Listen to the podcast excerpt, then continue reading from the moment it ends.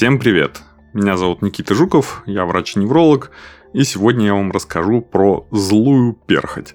Сибарийный дерматит, иногда не точно называемый сибареей.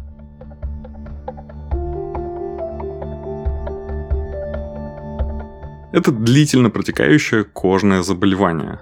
Слово «сибарейный» означает отношение к сальным железам, которые выделяют жировой секрет – кожное сало, по-латински «себум». Часто поражаются участки кожи, богатые железами, вырабатывающими жир, включая кожу головы, лица и груди. Это может привести к социальным проблемам или проблемам с самооценкой.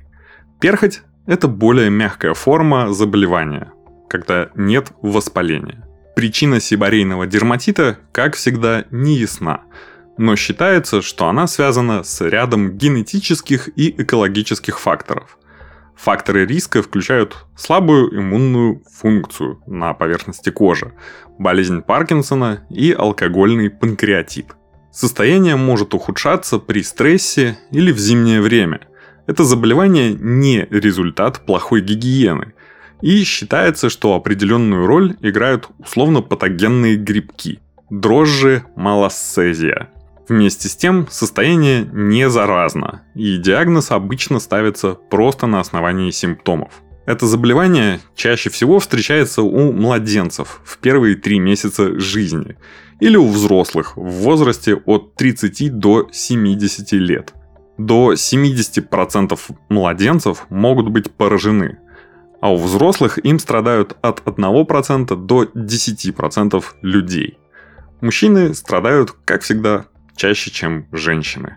Симптомы сибарийного дерматита появляются постепенно, и обычно первыми признаками являются шелушащаяся кожа, чаще всего на коже головы, за ушами, на лице и в местах кожных складок. Чешуйки могут быть желтыми, белыми или сероватыми. Покраснения и шелушения могут также возникать на коже возле ресниц, на лбу, по бокам носа, на груди и даже в верхней части спины. В более тяжелых случаях желтоватые или красноватые чешуйчатые прыщи высыпания появляются вдоль линии роста волос, за ушами, в ушном канале, на бровях, на переносице, вокруг носа, на груди и, опять же, на верхней части спины.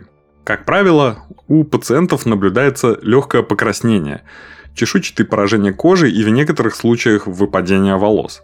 Другие симптомы включают в себя чешуйки или толстые корки на коже головы, красную жирную кожу, а также зуд и болезненность. Сибарейный дерматит может возникать у младенцев младше трех месяцев и вызывают толстую, жирную, желтоватую корку вокруг линии роста волос и на коже головы. Зуд у младенцев встречается нечасто. Причина сибарейного дерматита до конца не ясна, но может быть связана с воспалительной реакцией на грибок, который естественным образом присутствует на поверхности кожи. Симптомы могут появляться и исчезать, а также усиливаться в определенное время года, например, в холодную погоду. Обострения также могут быть в периоды стресса, гормональных изменений или при обострениях других хронических заболеваний. Некоторые неврологические заболевания, например, болезнь Паркинсона, могут повышать риск развития сибарейного дерматита. Помимо наличия грибков малосезия, для развития сибарийного дерматита необходимы генетические, экологические, гормональные и иммунные факторы. Считается, что это заболевание возникает в результате местной воспалительной реакции на чрезмерную колонизацию грибками малосезия на участках кожи, вырабатывающих кожное сало, включая кожу головы, лица, груди, спины, подмышек и паха. Это основано на наблюдениях за высоким количеством видов малосезия в коже, пораженной сибарийным дерматитом, и на эффективности противогрибковых препаратов при лечении этого заболевания. Хотя малосцезия представляется центральным предрасполагающим фактором сибарейного дерматита, считается, что для того, чтобы присутствие малосцезия привело к патологии, характерной для сибарейного дерматита, необходимы также и другие факторы. Это основано на том, что летний рост этих грибков в коже сам по себе не приводит к сибарейному дерматиту. Помимо противогрибковых препаратов, эффективность противовоспалительных средств, которые уменьшают воспаление, и антиандрогенов, которые уменьшают выработку кожного сала, дают дальнейшее представление о патофизиологии сибарейного дерматита. Что же делать с этим страшным недугом? Как всегда, сначала показать врачу, чтобы он подтвердил этот диагноз. Из немедикаментозных средств можно использовать увлажнитель воздуха для предотвращения низкой влажности в помещении зимой, особенно при наличии отопления, либо в сухой сезон летом. А в сезоны с повышенной влажностью можно использовать, наоборот, осушитель воздуха. В общем, поддержание хорошей стабильной влажности в помещении это вполне себе залог снижения обострений сибарейного дерматита. Перхоть, то есть легкий сибарейный дерматит кожи головы, можно лечить с помощью безрецептурных шампуней против перхоти. Существует несколько типов таких шампуней, основное различие между которыми заключается в действующем веществе. Все эти средства одинаково эффективны после нескольких недель применения. Для достижения наилучших результатов шампунь следует оставить на 3-5 минут перед смыванием, и он должен быть затем полностью смыт с волос. Вначале шампунь можно использовать ежедневно, а далее, по мере улучшения симптомов, через день. Эти шампуни можно использовать так долго, насколько это необходимо. Если один вид шампуня не улучшает симптомы через 4-6 недель, то можно его сменить. Но если состояние ухудшается, то стоит все-таки проконсультироваться с врачом. При сибарейном дерматите волосистой части головы, который не улучшается при помощи шампуней или ухудшаются в результате перечисленных мер, врач может назначить кортикостероиды местного действия или противогрибковые препараты для лечения зуда и воспаления. Множество различных типов лекарств способны уменьшить симптомы сибарейного дерматита. Например, упомянутые противогрибковые препараты и противовоспалительные, а также обычные нестероидные противовоспалительные средства и антиандрогены, а также антигистаминные препараты и другие, которые вы сможете попросить у врача-дерматолога.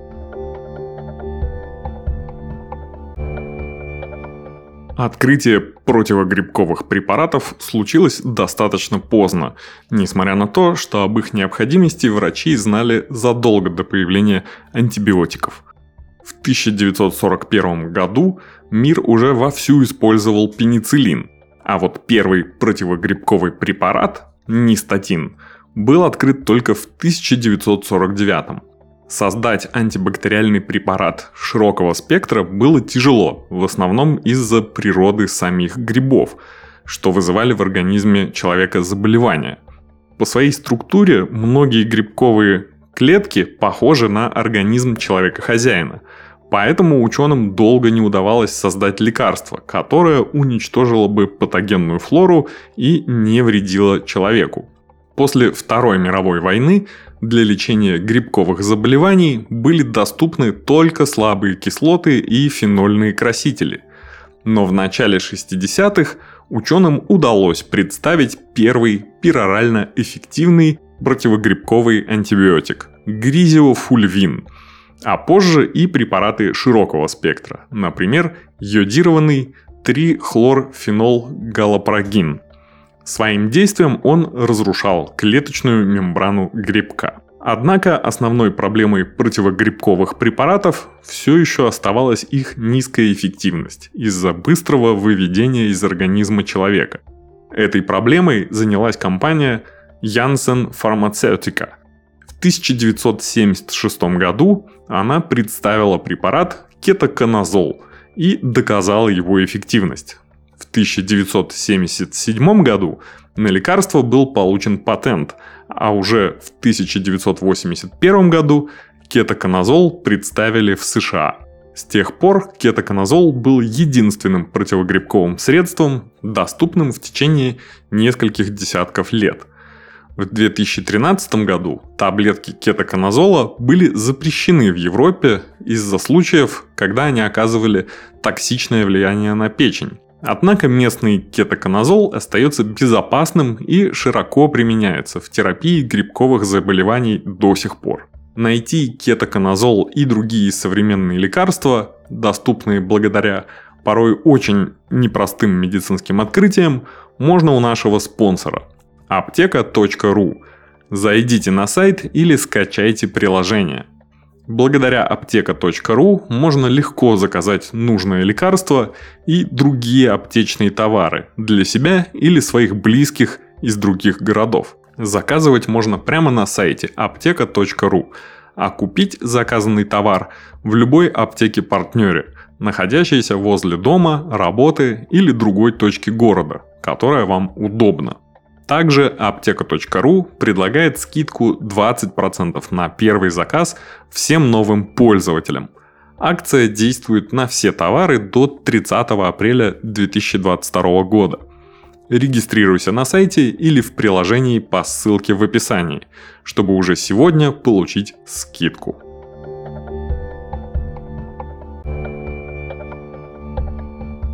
С одной стороны, заболевание совсем не страшное и достаточно доброкачественное. Даже выпадение волос при нем встречается не очень часто.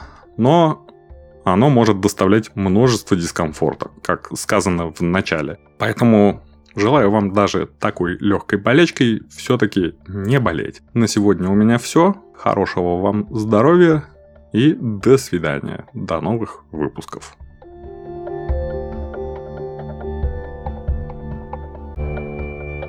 Спонсор этого выпуска – аптека.ру – сервис заказа лекарств и иных товаров аптечного ассортимента. Заказ на аптека.ру – заказ аптеки поставщику на поставку товара. Оплата и покупка заказанного товара производится непосредственно в одной из более чем 20 тысяч аптек-партнеров. Реклама не является публичной офертой. Товары аптечного ассортимента могут иметь противопоказания. Перед применением рекомендуем ознакомиться с инструкцией или получить консультацию специалиста.